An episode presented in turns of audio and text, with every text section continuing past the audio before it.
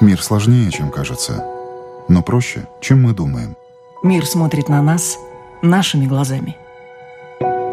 Мир не меняется. Меняемся мы. Люди и страны.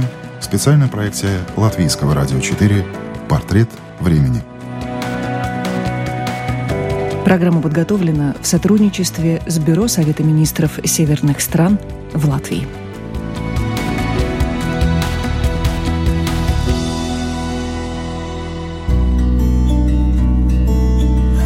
Одни художники изображают солнце желтым пятном, другие же, наоборот, превращают желтое пятно в солнце.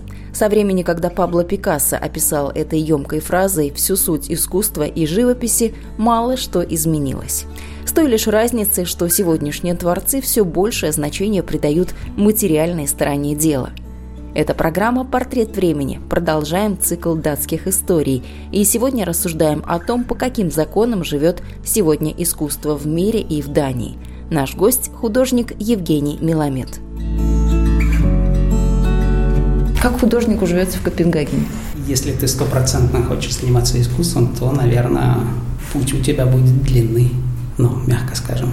Тут либо удача, либо большой труд. Ну, потому что нет, ну, а, нужно каким-то образом а, пробиться в галереи. А, галереи разные, да. И если ты даже умеешь рисовать, это не значит, что тебя с руками, с ногами возьмут в галерею. Тебя могут спросить, допустим, в каких-то галереях, а цензурированный ты художник или нет. А это еще что такое? Есть четыре выставки в год в Дании, куда подают художники свои картины и их цензурируют о том, что они прошли или не прошли. Но целом это мода, и те люди, которые там цензурируют это все, вот, они и решают, что за мода будет на следующий год. Какая мода в этом году? Вот художественная. Вы так уверенно сказали про моду, я зацепилась за это слово. Думаю, интересно, вот какая мода сейчас среди художников? Как, как не умели, так и не, и не будут. Главное – концепт. То есть, если какая-нибудь картина, и у тебя длинное описание, да, что ты там имел в виду, и что какая там подложка. Но у меня нет концепта такого, да, я не умею описывать. Но у вас какой был? Вы сказали, что два пути есть. Есть длинный, есть покороче. Вы по какому пошли, вот лично вы? А, нет, э, это не каким путем я пошел, это каким, каким путем ты его сам не выбираешь, да. То есть э, на удачу тебя могут просто раз и взять откуда-то. Либо ты выиграл конкурс какой-то, да, такие есть художники. А, вот, а так все остальные ковыряются. Но тут много галерей, пока идешь по Копенгагену, и там что-то, и там что-то интересное. Ну, да, но попасть в нее не так просто. Опять же, галереи занимаются разными направлениями, да, ну, естественно. Какие-то занимаются только абстрактным или концептуальным искусством. Но предмет концептуального я сегодня видела на какой-то выставке. Это кактус на столе в голом помещении, это какой-то котелок, газовая горелка, и вот понимай, как хочешь. То есть это вот такое искусство сейчас в почете, или мне просто немножко не повезло, не в ту дверь зашла? Там, наверное, лежало какое-то описание длинное, которое вы не прочли, вот и все. То есть поэтому, мне надо было прочитать концепт, да, к вопросу о концепции, и тогда проникнуться всей той атмосферой. Понятно. Я работал э, с э, художниками еще старой школы. Они тоже признавали, что школы уже нет, уже той сильной классической школы уже давным-давно нет. Уже только концепты. Но если он напишет ну, что-то вроде как Джексон Поллок, он правда будет верить, что это он первый был. Потому что я думаю, что он даже в книгу не заглядывал или в интернет и не смотрел и не знает, кто такой Джексон Поллок.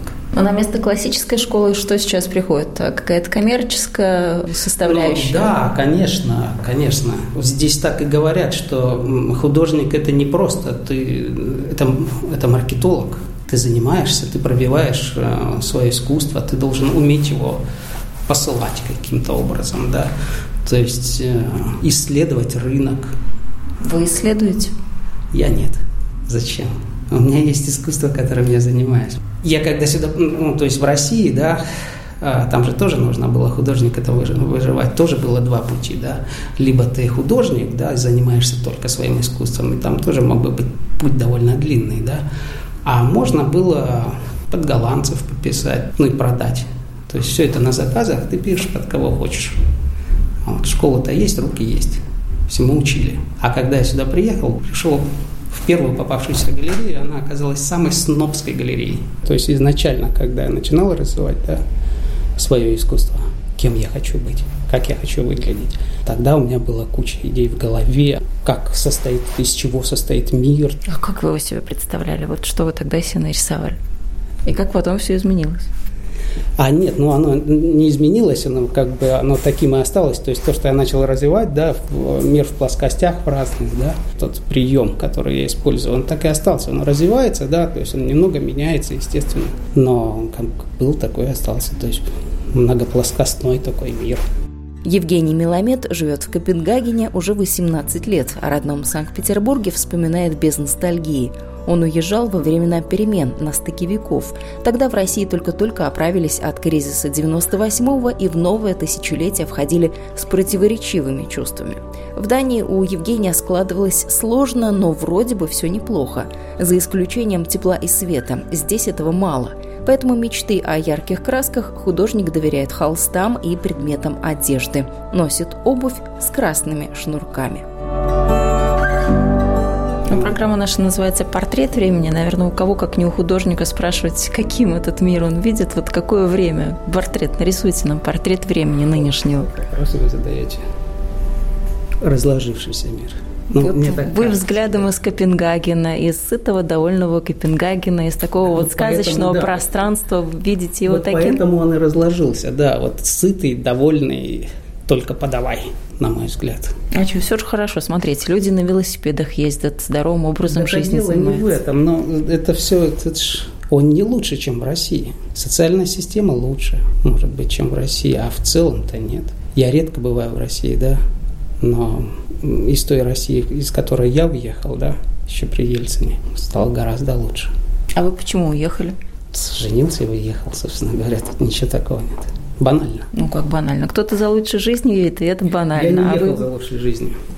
Не ехал. Если бы я искал, ну, тогда лучшая жизнь для меня была, это как для художника, Италия, Франция, более романтические места. А вот Скандинавия меня вообще никогда не интересовала. Естественно, я слышал про эти все страны, да, но чтобы тут жить, это, это нет. Ни в одну северную страну не ходил.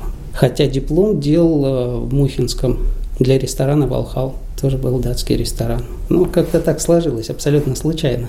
Я взял эту тему и сдал диплом, а потом через год уехал. Мы сейчас с вами в темное время суток, э, вообще в холодное время года разговариваем. Как оно на вас не давит? Давит, конечно, давит. Ну, работать приходится, опять же, при электрическом свете. Да вообще давит эта темнота. Как выходит солнце, ты распускаешься, ты же зависим от этого. Люди там и все природы. Ну, датчаны, я смотрю, очень много на окнах какие-то там световые гирлянды висят, очень много света. Тоже наверняка отметили, что штор у них э, очень мало практически. Ну, редко кто вешает шторы. Опять же, потому что света нет. От чего зашториваться-то? То есть не, не, не концепт э, заглядывай не, концепт, не хочу. Никакого в этом э, исторического там. Но все равно считается, что самая благополучная страна, страна самых счастливых людей. Вы как смотрите? Да? Нет? Вот вы улыбаетесь, я по вам вижу, что счастливый человек. Ну да, я счастливый человек. Я просто все время пытаюсь понять, откуда счастье это. Да, шир, ширма такая. Но если копнуть, да, счастье такое от того, от того, как ты относишься к миру, я думаю.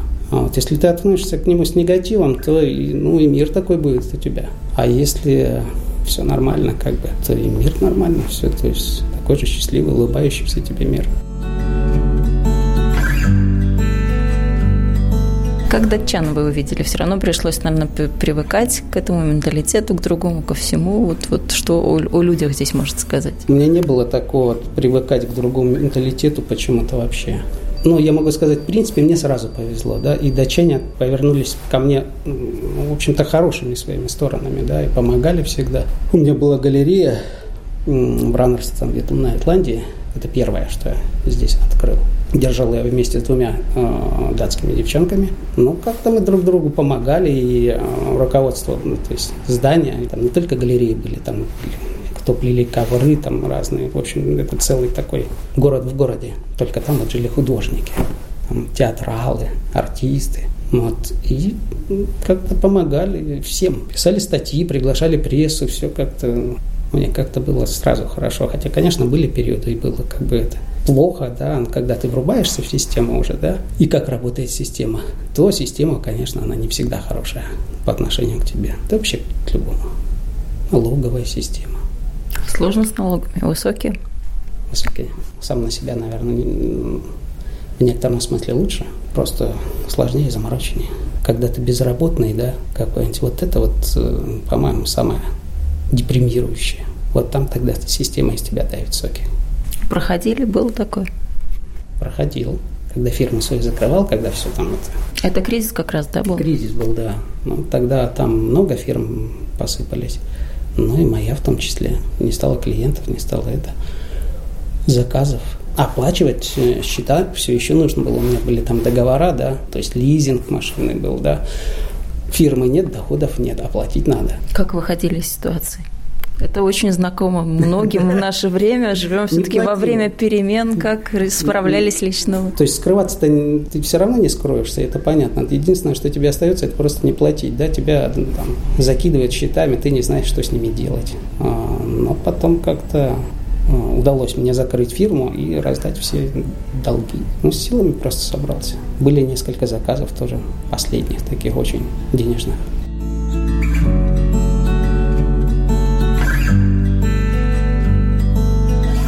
Если сейчас э, профессия, ну, скажем так, IT-специалиста считается такой, с которой выживешь во, вре- во все времена, то, наверное, если считаем пару лет обратно, ну, пару, может быть, десятков лет обратно, это, наверное, была профессия художника, нет? Ну, скажем так, э, я работал в рекламе, да, то, что сейчас делают ну, без образования художника люди. То есть мне это было немного проще, чтобы придумать какой-то интересный концепт, какую-то иллюстрацию, да, которую купят в рекламе, так сказать.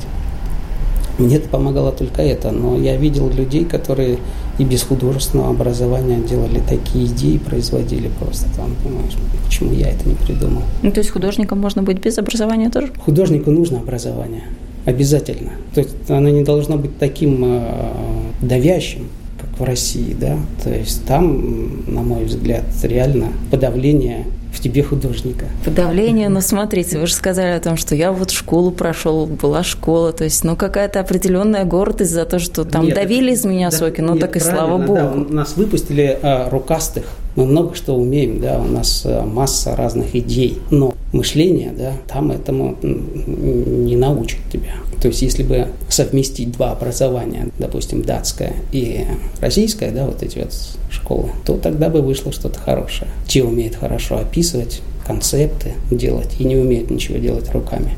А наши умеют делать руками, но абсолютно не способны что-либо написать. Они даже не могут написать о себе. Ну, может, все от менталитета, мы же скромные, мы как-то себя хвалить не очень любим, Нам, мы стесняемся. И это тоже, и это тоже, но, но нас и не учили никогда это делать. Мы просто не умеем. И поэтому мы не умеем себя продавать. Но рыночное это обстоятельство, кого хочешь, заставит делать, что хочешь, нет? Это понятно, конечно, но... Но вы уже научились себя хвалить? Рассказывать себе? Думаю, нет. У меня было интервью в галерее. Хорошо тоже девушка задавала вопросы, да, и можно было отвечать, а тогда я вряд ли что-то ответила о своем концепте. Хотя, не, ну действительно, а что там объяснять, да? У меня нет допустим, в картинах абсолютно конкретного места. Да. Ты это место можешь видеть где угодно и в разных местах в одной картине. То есть одно, другое, третье. Да. То есть когда ты объясняешь, они кажутся коллажные, на самом деле нет, это один пейзаж.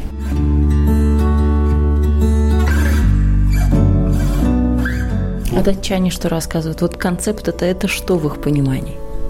чтобы мы, люди не искусства, тоже поняли, а что ж, что ж нужно о себе такое рассказывать, чтобы тебя приняли, поняли и продвигали дальше. Уже рынок работал сам на тебя, а не ты постоянно работал на рынок, рассказывал о себе на каждом шагу. Первый пример. Когда я только приехал, да, зашел я в одну галерею, которая была поблизости. Там сидел дедушка, показал мне одного датского художника, сказал, что он безумно популярен сейчас здесь. Вот, и можешь про него прочитать. Я прочитал, там было написано, что он а, ученик Ашкера Йорна. Я так думаю, интересно, он популярен, этот художник сейчас. Ашкер Йорн, он был в 20-е годы. Интересно, каким образом он его учил. Оказалось, когда-то он работал маляром или ну, чистил стены э, Национального музея и смотрел на картины Ашкера Йорна через окно. И это заставило, просто побудило его стать художником. Он не мог без этого жить. То есть и это было так, это все красочно описано, да, что, ну, да, действительно, ученик Ашкера Йорна. Ну, смотрите, какая история. Это уже, если покопаться, вы тоже, наверное, о себе что-то такое можете выкопать. А вы почему художником стали? Что вас так сподвигло? Я думаю, у меня выбора не было. Но я с шести лет э, нас родители как отправили. Сначала вы за студию, потом художественная школа, потом э, художественное училище, потом Мухинское. Шесть лет, собственно говоря. То есть в 6 я начал свое образование и в 29 закончил. Но родителям-то благодарны за профессию, нет? Нет, конечно, благодарен, да. Ну вот смотрите, вы сказали, к 30 образование закончила, а есть же такое вот, э, ну, скажем, опять, если вашим языком пользоваться, очень мне понравилось это слово «концепт», а образование в течение всей жизни. Наверное, вы как художник тоже, когда смотрите на какую-то очередную картину, которая ну, вам как-то близка, наверное, тоже чему-то учитесь у коллег. Такое длинное образование научило меня, наверное, одному только – смотреть на все, что есть в искусстве, и оценивать его достаточно адекватно. Да. Кто-то может сказать, он писать не умеет, да, вот, а мне может понравиться. Да. То есть я вижу, где художник набрался чего-то, да, то есть и просто слезал выдал это за свое. Либо плохо сделал. То есть абстракция, но плохая абстракция. Вот отличать хорошее и плохое, это меня научило. То есть кто-то скажет, пройдет, скажет, мазня опять. А нет, мазня разное бывает. Ну, вы тоже сказали, что а, рисовать не умеют. Такое тоже, такая фраза тоже была. Это именно отсюда исходит о том, что я знаю, что хорошо, что плохо. Ну да, конечно, да. А сколько вообще стоит должно э, искусство? Вот те бешеные суммы, которые озвучивают иногда Соцбис, Кристис. Как это все формируется? Почему? Откуда? Вот вы себестоимость своего продукта конечного как рассчитываете? Вот эта картина стоит, там, не знаю, тысячу, это две, это там десять тысяч. Как, как? Нет, ну так ты не оценишь. Здесь э, оценивается э, масса критериев, да, оценки искусства. Популярность – это уже последний, да, но по дециметрам. То есть э, часы никто не, не, не, это, не оценивает, потому что на какую-то работу там большую ты можешь потратить ну, три недели, а какая-то у тебя сделается такого же размера за неделю. То есть тут работа часы никак. А еще есть в голове обсуждение сам, самому с собой, идея, да, да проработка. Нравится, то, что ты сделал, это вообще, то есть ты даже не обсудишь, никто не скажет тебе, что не-не, там больше не надо, тут не пиши, да ты сам себя оцениваешь. Ну и, так сказать, выслуга лет. То есть, чем дольше ты находишься на рынке, тем больше ты растешь в цене. Вы до какого предела сейчас доросли? Я думаю, до среднего. Скажите нам в цифрах, нам все интересно. То есть вас цена интересует? Конечно, конечно. Ну, метр на метр работа стоит у меня 18 тысяч крон. Это в евро, чтобы мы понимали, нам сложно Наверное, в чужой валюте считать? Две триста. Но э, цены, ведь я эти деньги не получаю, да, то есть э, так же, как и на Кристи, там, если кто-то продает удачно, деньги получает не все он. Там можно получить и копейки. Здесь то же самое. Половину ты отдаешь галерейщику, да, и э, с той половины, которую ты получаешь, да, ты еще 30, там, 38% отдашь в налог, да. То есть, ну и с чем ты остаешься. То есть вот и э, разговор о завышенной цене или нет а есть ты тоже хочешь. То есть насколько она завышена. Или ты должен производить искусство, чтобы выживать. Вы производственник, вы производите, или вы все-таки от вдохновения идете? Или не забываете в то же время о счетах? Нет, ну я от вдохновения, я не произвожу и вот так. Я, я даже не могу свою собственную картину повторить, как многие это делают. То есть, если она пошла, популярность стала, так они выбрасывают таких же картинок какое-то количество. Я так не умею. То есть я не в состоянии повторить, слишком у меня идей много разных. Возможно, есть правда в том, что талант должен быть голодным, но если раньше так и было, и эту фразу воспринимали буквально, то сегодня она приобретает все более иносказательный смысл. Долгое время Евгений совмещал основную работу и живопись. На одни лишь картины было не прожить, однако со временем обстоятельства и наработанная репутация позволили полностью отдаться любимому делу. Ну, как ваш рабочий день начинается? Вы в 8 встаете или вы такой вот действительно творческий человек? Ну, встану, когда встану. Сейчас последнее время встану, когда встану. То есть, э, да, раньше у меня, не знаю, почему какая-то гонка была, да. А, я вставал в 6, ну, рутина. Да, собственно говоря, и как художник, ведь э, полноценный рабочий день у меня тоже не так давно, то есть это последние года 4, наверное, да, 5. До этого у меня была другая работа, то есть я постоянно картины это писал, да, но у меня и на галерее работал тоже очень много. Но у меня не было такого, то, что я вот каждый день должен что-то вот писать. Вот. Ну, написал, сдал, написал, сдал, да, то есть выставку сделал, договорился о выставке, сдал. А так параллельно там другая работа, которая приносит тебе стабильный доход, и вроде бы как все хорошо, да, и вроде бы картинками занимаешься, да, и э, есть на что холст купить, и все как бы стабильно. А потом как-то приходит время, когда нужно уже выбирать, да. Я как-то поздно задумался об этом, наверное, да. То есть ну, реклама, IT, э, сайты делал, да.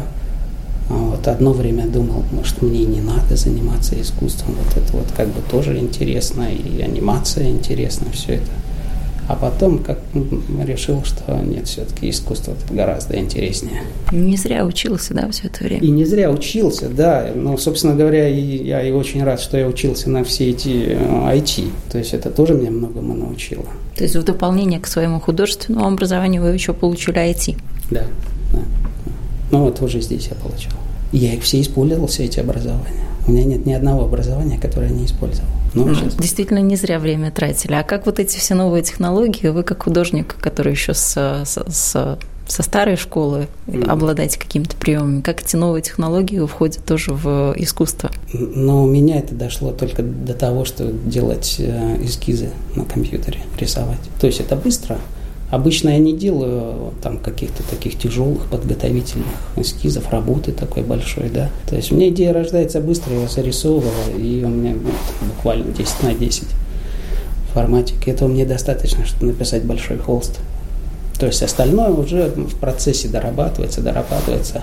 Но есть работы, которые действительно нужно обдумать хорошо. Цвет, как там все это разложить. Но там уже сложные такие работы. Никакой там просто пейзаж, да, допустим. Хотя пейзажи я тоже делаю, если он не очень понятен мне.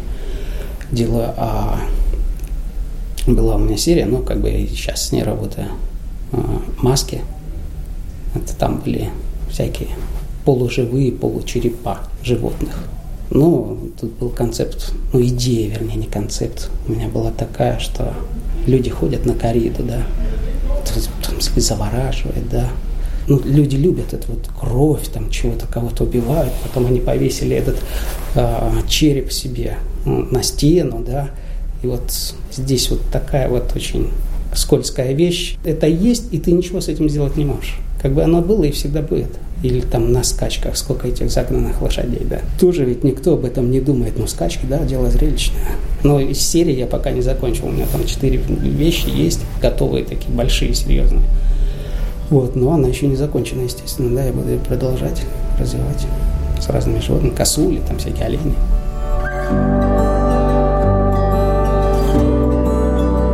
Какие еще идеи у вас такие были, вот, ну, похожего масштаба, может быть? О чем еще вы так думаете, перекладываете на холст? Ну, знаете, я как-то сейчас больше перешел вот э, пейзажам, каким-то вот таким сложным концептуальным вещам, да, а раньше, ну, это тоже были концептуальные, да, я вообще работал с фигуративным искусством, да, у меня были фигуры, э, я много читал Библию, читал э, Кабалу, Тору, массу всякого такого. И, собственно говоря, оттуда-то и черпал все эти идеи. Мне было интересно, это что-то возвышенное. Я даже мечтал церковь расписать, мне было бы интересно, но расписать ее именно вот э, своим пониманием происходящего в этих книгах. Ну и такие картины, собственно, и писал. Они были полуабстрактны. А потом как-то я все-таки мне удалось выставиться в церкви в одной с этими же картинами. То есть я подумал, надо же, ну, я церковь не расписал, но я выставился, да, и, собственно говоря, эту страничку можно уже перевернуть. Мифологии много использовал. То есть у меня были портреты разных богов из разной мифологии. Тоже ведь, э, когда создаешь что-то такое интересное, да, проходит время, народ к этому привыкает, прикипает, начинает покупать. Они расходились, да. Рыб я одно время писал, костистых всяких разных. Пришел на выставку, на свою собственную, выставился, пришел, а многие как-то даже зрители плевались. Какие-то кости нарисовал там, сухие рыбы висящие. А потом через год э, начали покупать. А вы как на такую критику реагируете? Как Даже на абсолютно нормальное явление? Да, конечно, конечно, абсолютно нормальное явление. Да. Но для меня не рыба была важной, да, а то есть как работает цвет, освещенность, острота. То есть это ассоциативное да, искусство. Можно ведь какую-нибудь гниль нарисовать такими радужными красками, чтобы ну, прекрасно. То есть, ну, немного ну, перевернуть мироощущение, да, или видение, и сказать, а это вот должно видеться так. Тут ты уже работаешь с, ну, с человеческим пониманием, душой, со стереотипами даже так, наверное, скажем. Ну, очень сложно, люди вообще сложно принимают что-то новое. Сложно. Может, Тем поэтому... более, что, допустим, если ты, ты занимался одним, да, а потом раз перешел на что-то другое, да, то тогда человек теряется, начинает, это было хорошо, там зачем. Везде, наверное, так, в любой профессии. Концепт явления хорошее, но неоднозначное. Объяснять искусство, считает Евгений Миломет, это все равно, что объяснять анекдот. Но должен ли современный художник быть еще и писателем, а вдогонку к мазкам кисти высасывать из пальца историю, которая стоит за его работами? Концепт, надо объяснить, надо покормить своего зрителя, рассказать ему, вот смотри, сейчас будет очень вкусно, это что-то другое, но это тоже не менее интересно. Может, это и хорошо, что они расписывают, а что же там? Наверное, да. Вот э, тоже очень забавный эпизод у меня был. Э, я работал одно время, когда приехал э, в литейке бронзовой. Мы отливали скульптуры датских художников, то есть призы то есть у нас все это делалось в этой литейке. Следили за скульптурами, которые стоят э, в Копенгагене. То есть их там чистили, патину снимали, либо наоборот патинировали. А вот, и приехала какая-то русская группа. Конечно, они не знали, да, то есть, что я русский, да, я стою там, эту чищу эту скульптуру, там, вощу ее а, с приятелем. И слышу русская группа, да, они так это, что он хотел объяснить, что, что этой э, работой, с этой скульптурой, что он хотел сказать. Вот и все время нужно что-то сказать, да, вот какая-то должна быть глубокая идея. Ну, подходит ко мне и спрашивает. Спросил на английском, я ответил ему на русском, у него даже глаз не дрогнул, да, и мы просто продолжили, да. Я говорю, а зачем объяснять идею, да? особенно абстрактную, да, да любую идею. То есть работа должна вызывать какие-то чувства. Если их нету, да, то значит плохая работа. А если вызывает э, плохие, хорошие, любые, то значит ты достиг. И вот тут интересно, да, вот эти как раз вот две вещи, да, у нас как-то столкнулись, да, я говорю о том, что сейчас, да, ну, зачем все это описывать, да, а датская школа учит это все описывать, да? И вот тут у меня тоже возникает такой вопрос. Вы на него как-то ответили для себя на этот вопрос? Да, ответил. Есть работы, которые нужно описывать, а есть, наверное, которые не надо описывать. И лучше для таких тяжелых работ их описывать. Это все равно, что читать либретто, да? Тогда ты, да, начинаешь уже понимать, да, о чем речь. Да, в балете ведь тоже не говорится ни слова. Да, но прочитав там предысторию, там это все, тебе становится сразу все понятно. То есть Воснецова бы описывать не надо было вот при любом раскладе на ваш вот вкус, взгляд? Да нет, почему надо было бы? Да нет, ну всех их надо было бы описывать, да. То есть... Так все-таки. Да, все-таки. Но, скажем так, Шишкина, наверное, не стоило бы описывать. То есть его работы говорят сами за себя, там рожь, сосна, то есть они понятны. А Шагала надо было бы? А Шагала, наверное, просто не стоило бы, потому что там описать его невозможно. Ну, как опишешь этих там летящих коров, людей? Там просто надо чувствовать.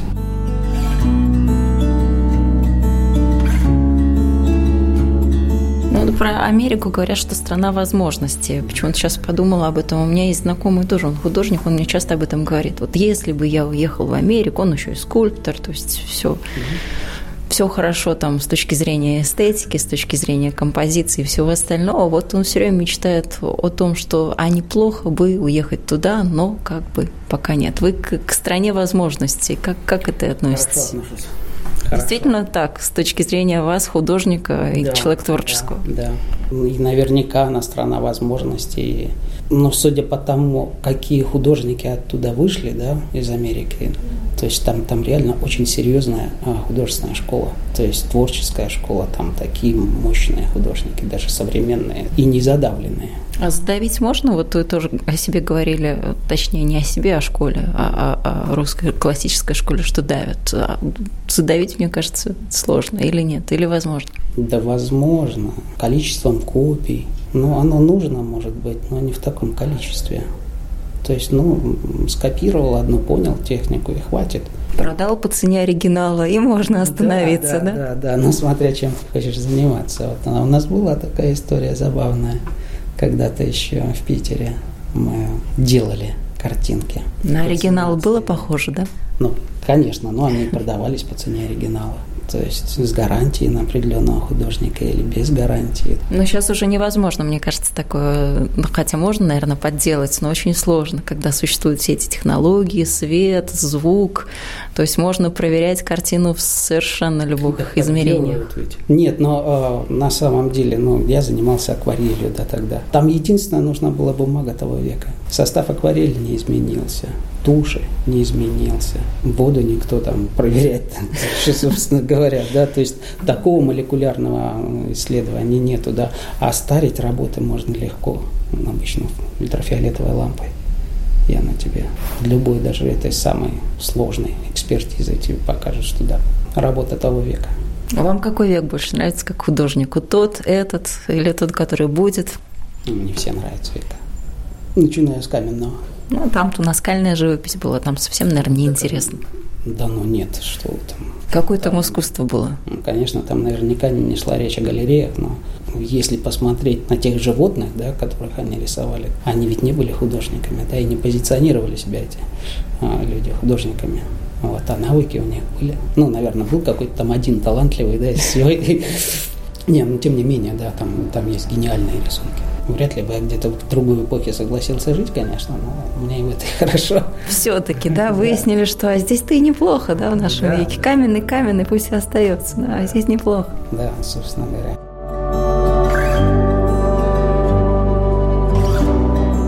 Евгений Меламед подытоживает, хорошо, если художнику не нужно думать, как прокормить семью или из каких денег заплатить за электричество и краски.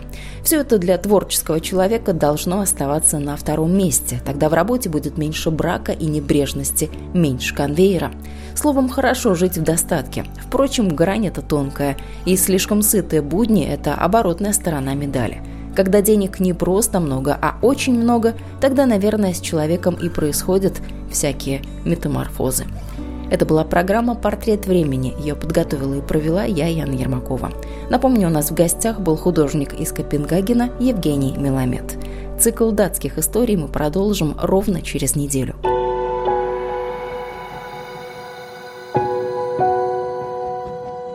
Люди и страны Специальная проекция Латвийского радио 4 «Портрет времени».